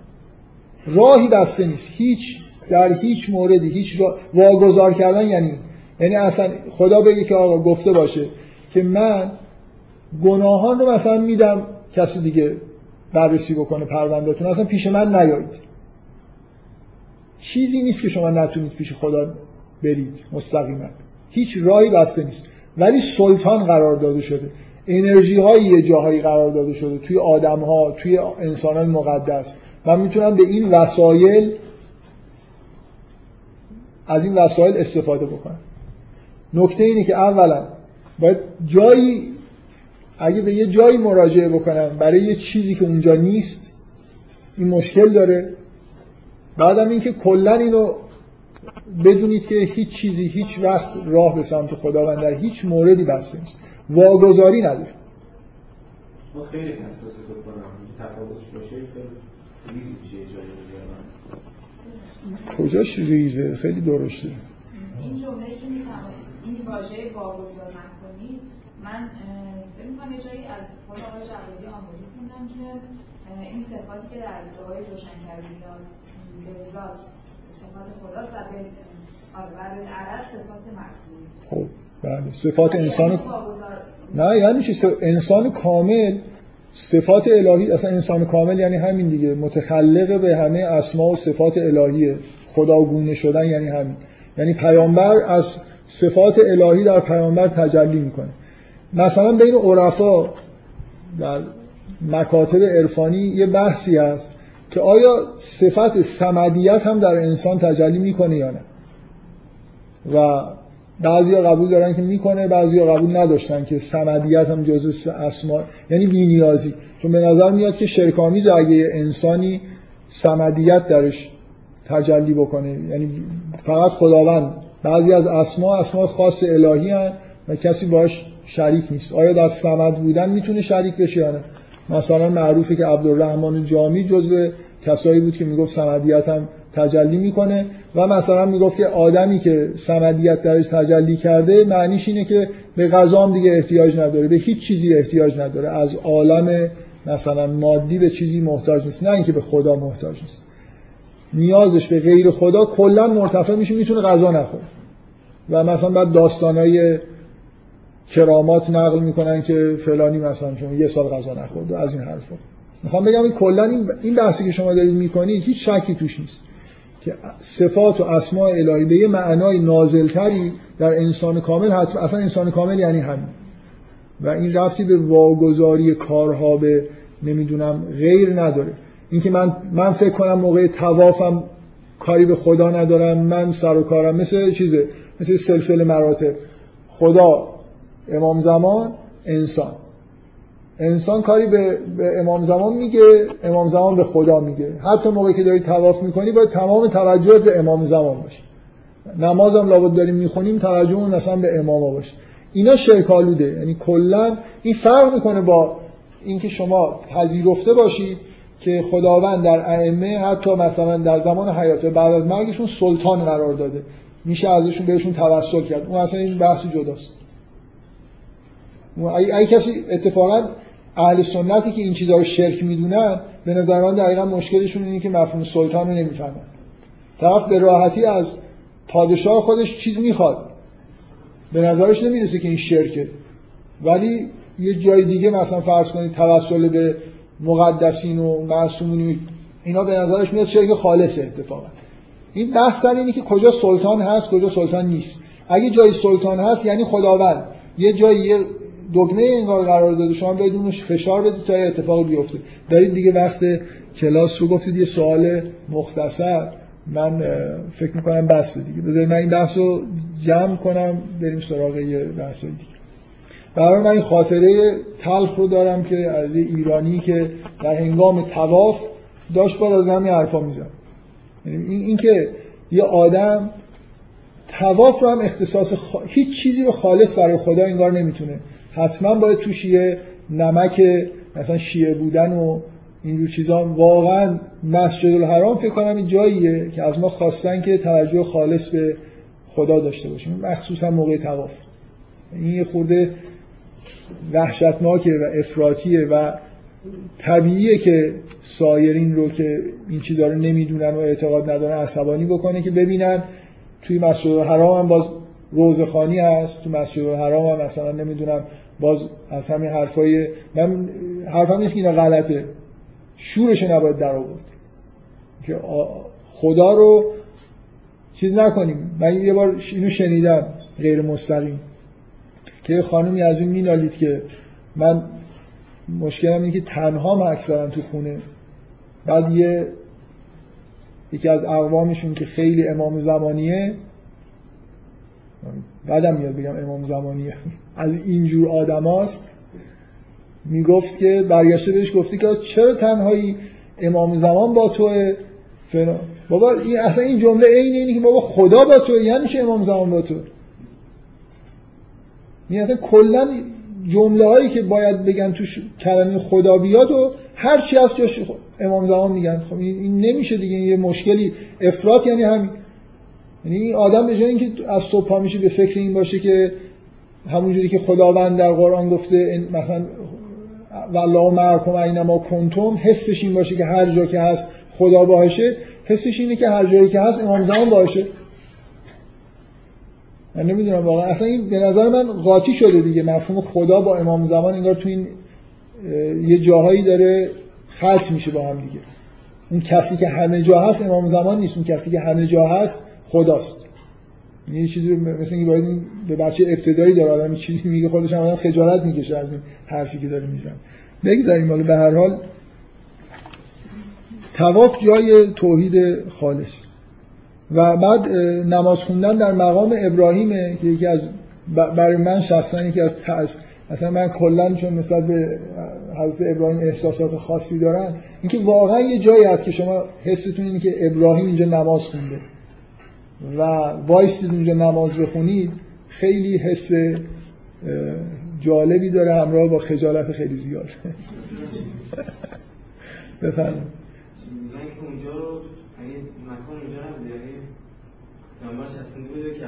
بابا تو رو خدا. نه مهم نیست. مهم اینه که ما در مقام ابراهیم حالا ممکنه بگید کعبه خود اون اینکه نقطهش که مهم نیست. ما در اونجا به عنوان اینکه در مقام ابراهیم حالا ابراهیم دهنتون ورتر نماز خونده یا این ورتر. ما در مقام ابراهیم وای میسیم نماز می‌خونیم. حالا این مقام مثلا حالت معنوی داره.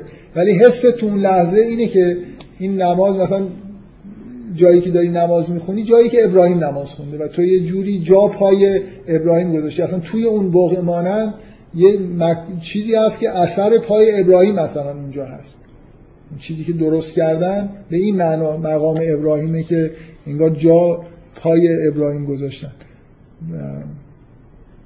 حالا این خواهش این نماز توافه بعد سعی بین صفا و مروه است که من دفعه قبلم گفتم یه حساسیتی دارم که میگن که یه داستان تعریف می‌کنن که نمی‌دونم اسماعیل تشنش بود و هاجر از این ور دویده اون ور دوباره اومده این ور هی رفته اون ور اومده این ور حالا ما هم دوباره میدویم میریم اون ور میریم این ور. سعی بین صفا و مروه. اولا بذارید من این نکته از قرآن یادآوری بکنم بهتون. کلا مراسم حج بین اعراب بوده. برای اینکه از زمان ابراهیم این مراسم به وجود اومد و اسماعیل به طور دقیق همین مراسم رو انجام می‌داد. در طول تاریخ اقوام عربی که اومدن جانشین اسماعیل شدن به تدریج خب بتکده شد. یعنی اون چیزی که خونه ای که قرار بود مظهر توحید باشه تبدیل شد به بتخونه و مراسم حج هم باقی موند. ولی یه عالمه تغییر شکل پیدا کرده بود. حالا تو قرآن بعضی جاها به اون حالتهای انحرافی که توی مراسم به وجود اومده بود اشاره میشه. مثلا می‌رفتن دست می‌زدن لخت نمی‌دونم تواف می‌کردن. اینکه لباس مختصر باشه و اینا مثلا مثل لباس احرام کم کم تبدیل شده بود به برهنه تواف کردن و این حرفا. و این کاملا روشنه که بین مسلمونا انگار یه مشکلی وجود داشته که حالا کجای این مراسم رو انجام بدن کجاشو ندن. یعنی پیغمبر مثلا به شدت می‌گفت که نکنه اون کارو بکنید اون جزء اینی که توی قرآن یه جایی وقتی در مورد صفا صفا و مروه حرف زده میشه میگه که مثلا لا جناح علیکم. که این صفا و مروه میگه من شعائر الله.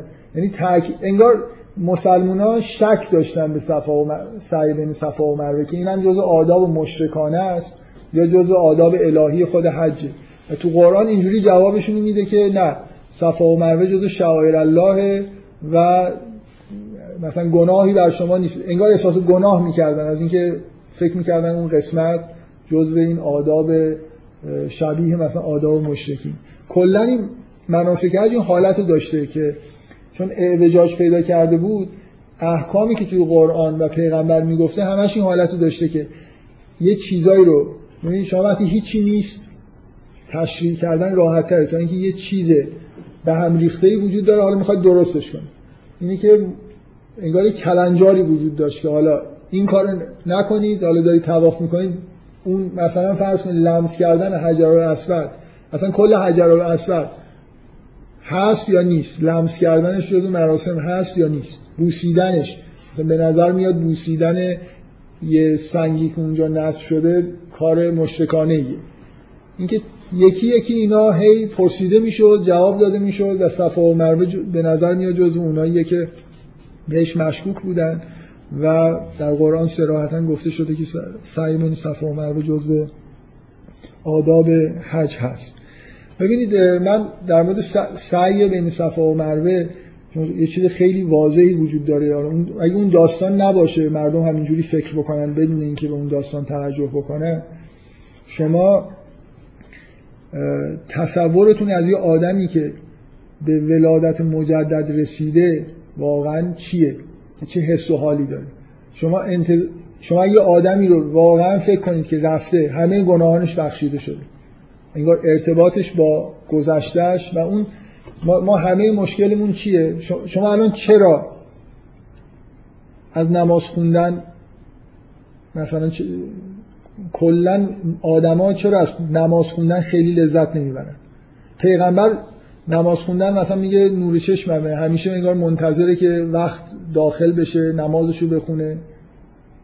آدمی که معنویت داشته باشه در اعمال انجام دادن اعمال خوب شوق داره. به شدت تمایل داره. چه چیزی باعث میشه آدما این تمایلشون کم بشه و از دست بره ذنوبشون گذشته ای دارن که سایه انداخته انگار روی فطرتشون. آدمی که به ولادت مجدد برسه و در واقع ذنوبش بخشیده شده باشه اثر گناهان اثر گذشتهش اثر منفی گذشتهش در زمان حال قطع شده باشه. شما انتظاری که ازش دارید آدمیه که صبح روز بعد از توبه صبح روز بعد از ولادت مجدد این آدم سرشار از انرژی باشه برای اینکه کار انجام بده کار خوب انجام بده. خسته نشه از قرآن خوندن خسته نشه از نماز خوندن خسته نشه از این کارهای خوب تو کارهای خوب مشارکت بکنه. حالی که قبل از توبه نداشته. چون اگه می‌خواد ببینید اصلا چقدر به این حالت توبه و ولادت مجدد نزدیک شدید ببینید چقدر راهتون باز شده به سمت خیرات. انرژی دارید برای اینکه کار انجام بدید. اون چیزی که انسان قراره توی ما تنها چیزی که به این تعلق داره و می‌تونیم انجام بدیم سعی کردنه. از این مفهوم سعی از اینجا ببین آدمی که توبه کرده با سعی بین صفا و مروه داره باز به طور تمثیلی انگار وارد زندگی جدید میشه دیگه. دوام دوام. انگار مثل آدمی که می‌خواد جبران مافات هم بکنه.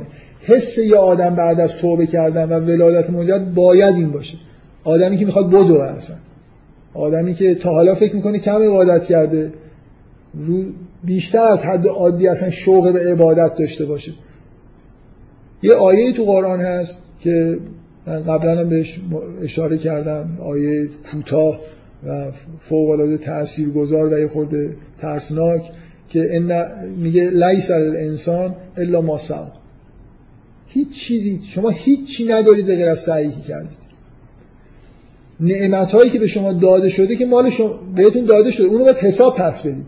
چیزی که مال خودتونه و برای اون دنیا براتون میمونه تلاشیه که انجام دادید. در راه کارهای خوب چقدر تلاش کرد آدمی که مثلا فرض کنید همینجوری خیلی استعداد داره و خیلی دانش زیادی به دست آورده به دلیل استعداد زیادی که داشته خب این که نمی‌تونه بر اون دانشی رو که کسب کرده اون دنیا بذاره تو ترازو به خداوند بگه که من چقدر دانش دارم. موضوع اینه ممکنه یه آدمی یک هزارم این دانش رو کسب کرده باشه ولی با سعی فراوان. خیلی آدم مستعدی نبوده ولی تلاش کرده و یه دانشی رو به دست آورده. و یه آدمی با تنبلی زندگی کرده ولی چون خیلی استعداد داشته به دانش زیادی رسیده. اون چیزی که تعلق داره به شما سعیتونه. تلاشی کردید. زحمتیه که کشیدید تو این دنیا. و حس بعد از ولادت مجدد به طور طبیعی سعی کردن زیاده. و سعی بین صفا و مروه حال یه آدمیه که در واقع انگار داره برمیگرده به زندگی و داره یه جور انگار تعهد می‌کنه که دیگه این بقی ما بقیه عمرش می‌خواد بدوه. سابقو خیرات باشه. مسابقه مثل اینکه توی مسابقه حالتی که اونجا مثل پیست دوه. مؤمنین همه با هم دیگه می‌دونن میرن اونور میان و این حالت مسابقه دادن در انجام دادن کار خوب باید توی یه آدمی که داره به زندگی برمیگرده وجود داشته باشه. این فکر کنم یه چیز خیلی سا... از اسمش هم پیداست. اسمش اصلا این کار رو بهش میگن سعی. در قرآن هم به همین معنا بهش اشاره شده. حالا اون داستان هم شاید راست باشه. من باورم نمیشه البته ولی شاید هم حالا این مکانها مربوط به سعی هاجر برای پیدا کردن آبه ولی اینجوری نیست که ما برای یاد, یاد و خاطره هاجر داریم این کارو می‌کنیم. این جزء مناسک حجه و لازم نیست که شما یاد تشنگی حضرت اسماعیل رو نمی‌دونم دویدن حاج. شاید موقعی که دارید از آب زمزم می‌خورید حالا یادی از حضرت اسماعیل و هاجر رو تنها موندنشون در زمین لم یزرع اینا بکنید ولی نه موقع مناسک حج که سعی بین صفا و مروه می‌کنید بفرمایید. بشه به اضافه کرد که مناسک رو همیشه خداوند به صورت فعل معصوم حجت قرار داده. یعنی یه معصومی انجام داده به بقیه نشون داده. برای غیر معصوم فعلش حجیت نداره دیگه آخه دیگه این که شما ادعایی نیست که چون ما به تبعیت هاجر این کارو می‌کنیم. مثلا گفته شده به ما.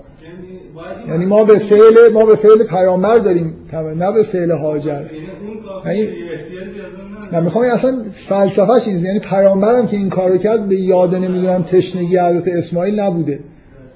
ولو اینکه من می‌خوام بگم که به فرض حالا یه درصد احتمال بده اصلا اتفاق افتاده باشه. این سعی سعی بعد از توبه است. و اینکه شما آدمی که توبه می‌کنه فرداش افسرده است یعنی اصلا اومری رفته. مثلا همش احساس یه کسی مثلا رو بعضی حال استغفار پیدا می‌کنن به حالت یأس می‌رسن. و حالت یأس اتفاقا افسردگی میاره و شما هیچ کاری نمی‌کنید آدمی که همچین حالتی داره اصلا بکنم کلا نفهمیده چه خبره.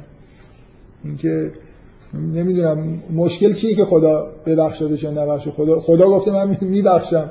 این این میگه خدا نمیبخشه. من نمی‌دونم کسی که کسی که احساسش اینه که مثلا رفته حج حتی ولی بخشیده نشده خودش چیکار هست که همچین احساسی بهش دست داده صاحب صاحب دنیا گفته که بیاید اینجا من میبخشم. و بعد دارید زندگیتون رو دوباره از نو شروع کنید دیگه.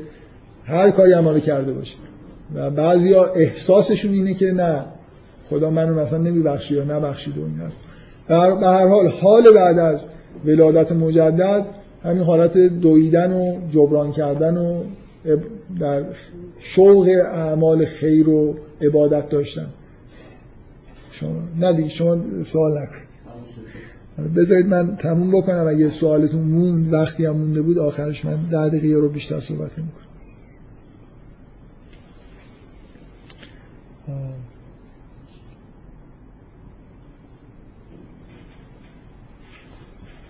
به به یه قسمت راز من یه, یه چیز فقط میگم ولی شاید وقتش سوالم بکنم. آخر این به نظر میاد اینجا جای خوبی برای که حج تموم بشه دیگه. سعی هم کردید و با انرژی زیاد برید حالا زندگی بکنید.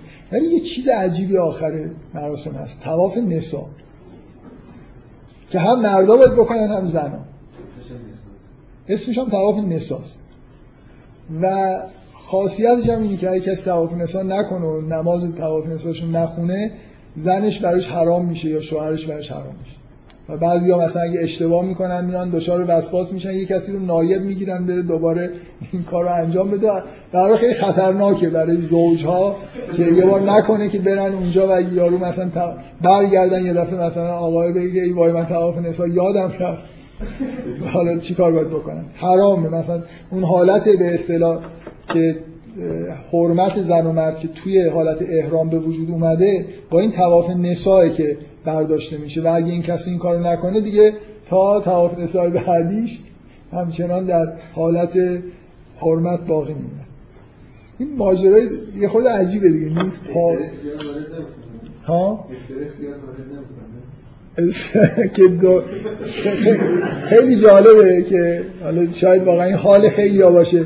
اون قسمت تواف که مال خداست اون زیاد استرس ندارن که درست مثلا شونهشون فلان. ولی این تواف خیلی استرس داره برای اینکه این نکنه از یه چیز دنیایی محروم بشن. آخرت حالا به هیچیه خیلی دم دست نیست. این خیلی مهمه. ممکن ده بار اعاده کنن دچار وسواس بشن که این تواف نساء رو درست انجام بدن. از کل مراسم حج قسمت حساسش قسمت تواف نساش.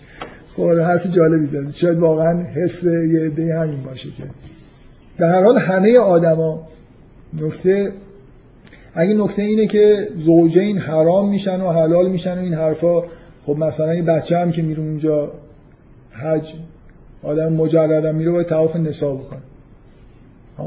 تواف نسا برای همه آدم مردها و زنها واجبه. چه مجرد مال متحدین نیست مال مجردین هم هست. خب استرس ندارن نمی‌دونم لابد ندارن. قسمت هایی که مربوط خداست و ما خیلی استرس نداریم چه خدا مهربون و اینا. میشه تضاد نیست مثلا. مشکل پیش نمیاد مثلا. نه من, من می‌خوام بگم که این یه خورده حداقل یک اشاره به این بکنم بدون اینکه خیلی بخوام بحث دقیقی در این مورد بکنم که این به چی مربوط میشه و چرا مناسبت داره که توی حج اینجوری باشه. بیاید برگردیم به داستان آفرینش. توی گناه اولیه جنسیت هست دیگه. اصلا حبوط انگار آشکار شدن جنسیت. بنابراین اگه یه نفر واقعا به اون معنای آفرینشیش توبه کامل کرده باشه از جنسیت گذاشته برگشته. اگه برگردید به قبل از گناه اولیتون اصلا جنسیت ندارید. انگار یه چیزی. فرض کنید شما واقعا یه انسانی هستید در حد پیامبران که وقتی مثلا مراسم حج رو انجام می‌دید در اون حد موفق به توبه میشید که مثل توبه از گناه اولی هست دیگه هیچی نمیمونه. حتی اون گناه باعث حبوط شدن انسان. پس فاقد جنسیت شد. یعنی انگار آگاهیتون نسبت به جنسیت از بین رفته. یه چیزی انگار باید پایان مراسم باشه که شما بتونید برگردید به دنیا جنسیتتون هم داشته باشید. و انگار پایان مراسم با احراز مجدد جنسیت. شما یه چیزایی می‌بینید توی بغیر از حرمت زن و مرد و حرمت هر نوع فعالیت جنسی در طول مراسم حج یه چیزی توی یه چیزای عجیبی هست در مورد مسجد الحرام که مثلا شما در موقع تواف نباید زن و صورت خودشون رو بپوشونن. یعنی یه جور اصلا مسجد الحرام تنها مسجدیه توی دنیا که رسما زن و مرد قاطی هم دیگه. جدایی جنسیتی اونجا وجود نداره. انگار, انگار یه جوری تو مسجد الحرام و تو مراسم حج این جنسیت حالا ولو اینکه شما از دستش ممکنه نداده باشید چون توبه کامل نکردید. ولی مراسم اینجوریه. مراسم فاقد فقدان جنسیت توش هست. الان شما که میرید تواف می‌کنید همینجور زن و مرد موقع تواف کردن به هم دیگه هم چسبیدن. کاملا به نظر میاد خلاف شر دارن می‌کنن. و نه تنها چیز نیست نهی وجود نداره. خیلی حساسیتی چیز نمی‌کنن.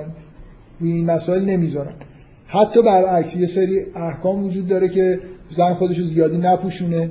مثل اینکه زن زیاد خودشو بپوشونه به شدت اون حس جن زن بودن داره دیگه. انگار انگار یه آدمی که واقعا حج رفته واقعا توبه کرده نباید خیلی حس جنسی اصلا داشته باشه. یعنی باید انسان شده باشه از مرحله اینکه حالا انگار آگاهی که مرد یا زن و اینا یه جور بیرون اومده باشه. خیلی دچار توهم نشیده که واقعا یعنی یه نفر که میره حج مثلا از عرفات برمیگرده دچار فقدان ولی ولی قبول بکنید قبول بکنید که با توجه به اون داستان آفرینش جنسیت اصلا انگار جزء نتیجه اون گناه اولیه است. بنابراین به نوعی انگار پاک شدن همه گناهان یعنی برگشتن به قبل از حبوط و من, من احساسم اینه. اینو خیلی دارم باش. خیلی چیزایی که گفتم و با اطمینان خوبی دارم میگم. در صد این اینکه مثلا برداشتم از رفتن به عرفات و برگشتن به منا اینه. درصد اینکه حرفی که دارم می‌زنم احتمال اینکه درست باشه بالاست. این حرفو دارم با احتمال کمتر می‌زنم. که شاید تناسب اینکه پایان حج یه چیزی تحت عنوان تواف نسا وجود داره که برای مرد و زن واجبه این یه جور انگار جبران چیزه. انگار احراز مجدد جنسیت با فرض اینکه ممکنه آدم یا آدمایی در حد پیامبران واقعا توبهشون در حد عبور کردن از جنسیت. و ما که حالا این مفهوم توبه کردن و مراتب داشتن آخرش اینه دیگه. آخرش اینه که شما به همون بیگناهی و معصومیت اولیه انسان در بهشت برسید. و حالا اینکه هر کسی تا چه حدی می‌تونه بالا بره و برگرده به اون اصل خودش خب آدما با هم دیگه متفاوت. من, من تنها چیزی که حسی که دارم که اینجا اصلا این مقرراتی که وجود داره حرمت کلی جنسیت و بعد یه سری آزادی عملا در مسجد الحرام حسم اینه که انگار فضای حج اینه که توبه حتی می‌تونه در واقع عبور کردن از جنسیت هم باشه. به معنی انسان نوعی شدن بدون یعنی حس حسش طرف این نباشه که دیگه چیزی به غیر از انسان. مثل همون آدم و حوای اولی. بفهم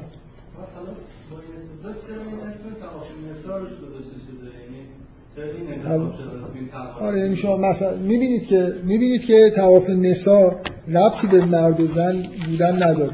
می‌بینید که برای هر دو واجب فرقی نمی‌کنه. می‌شد مثلا می‌خواید بگید تواف جنسیت مثلا بذارن. نمی‌دونم. حالا به نظر من اسمش خیلی نکته خاصی نداره. به غیر از اینکه یه جور حالت حتی من مطمئن نیستم که این اسم چقدر اسم مقدسیه. مثلا ممکنه احکامش گفته شده باشه که اگه این کارو نکنید آره شاید مردا بهش گفتن تواف نسا برای اینکه مشکلشون این بود که برای نساء خودشون داشتن تواف می‌کردن. شاید مثلا زنا اگه بهشون می‌گفتی اسم دیگه براشون می‌گفتن تواف رجال. من نمی‌دونم این اسمو کی گذاشته. و بنابراین خیلی برام چیز نیست که دفاع کنم که حالا باید اسمش تواف نسا باشه یا نه. در هر حال متقارنه این تواف تواف مردا برای اگه تواف مال مردا بود و خب یه معنی دیگه ای می‌داد. شما باید به این فکر می‌کردید که واقعا مسئله اینه که ما مردا چه می‌دونم؟ آره فرقی اینجا وجود داره و اینا. ولی تواف کلا تواف همه انسان هاست و مسئله یه جوری دوباره انگار احراز حلال شدن و احراز شرعی و الهی جنسیته. یعنی انگار اذن اینکه حالا برگردیم به جنسیت رو داریم از خداوند می‌گیریم. و این طبیعی هم هست که پایان مراسمه. برای خاطر اینکه انگار این یه جوری اون گناهه دوباره. چون ما در کره زمین داریم زندگی می‌کنیم با گناه اولیه دیگه. و قرار نیست که مثل حضرت مسیح زندگی کنیم. آره نه به هر حال حالا دیگه خلاصه ما این با اجازه خداوند اون گناه اولیه دوباره برمیگردیم. اشکال نداره چون هنوز مجازاتش رو داریم می‌کشیم. تو زمینیم دیگه. ما رو آس... بعد آسمان که نمی‌برن. تو زمینیم بنابراین حالا خب با یه مراسمی انگار دوباره برمیگردیم به همون شرایطی که داشتیم. خب اومدن گفتن که وقت تمام کسی سوال داره می‌تونه حضور هم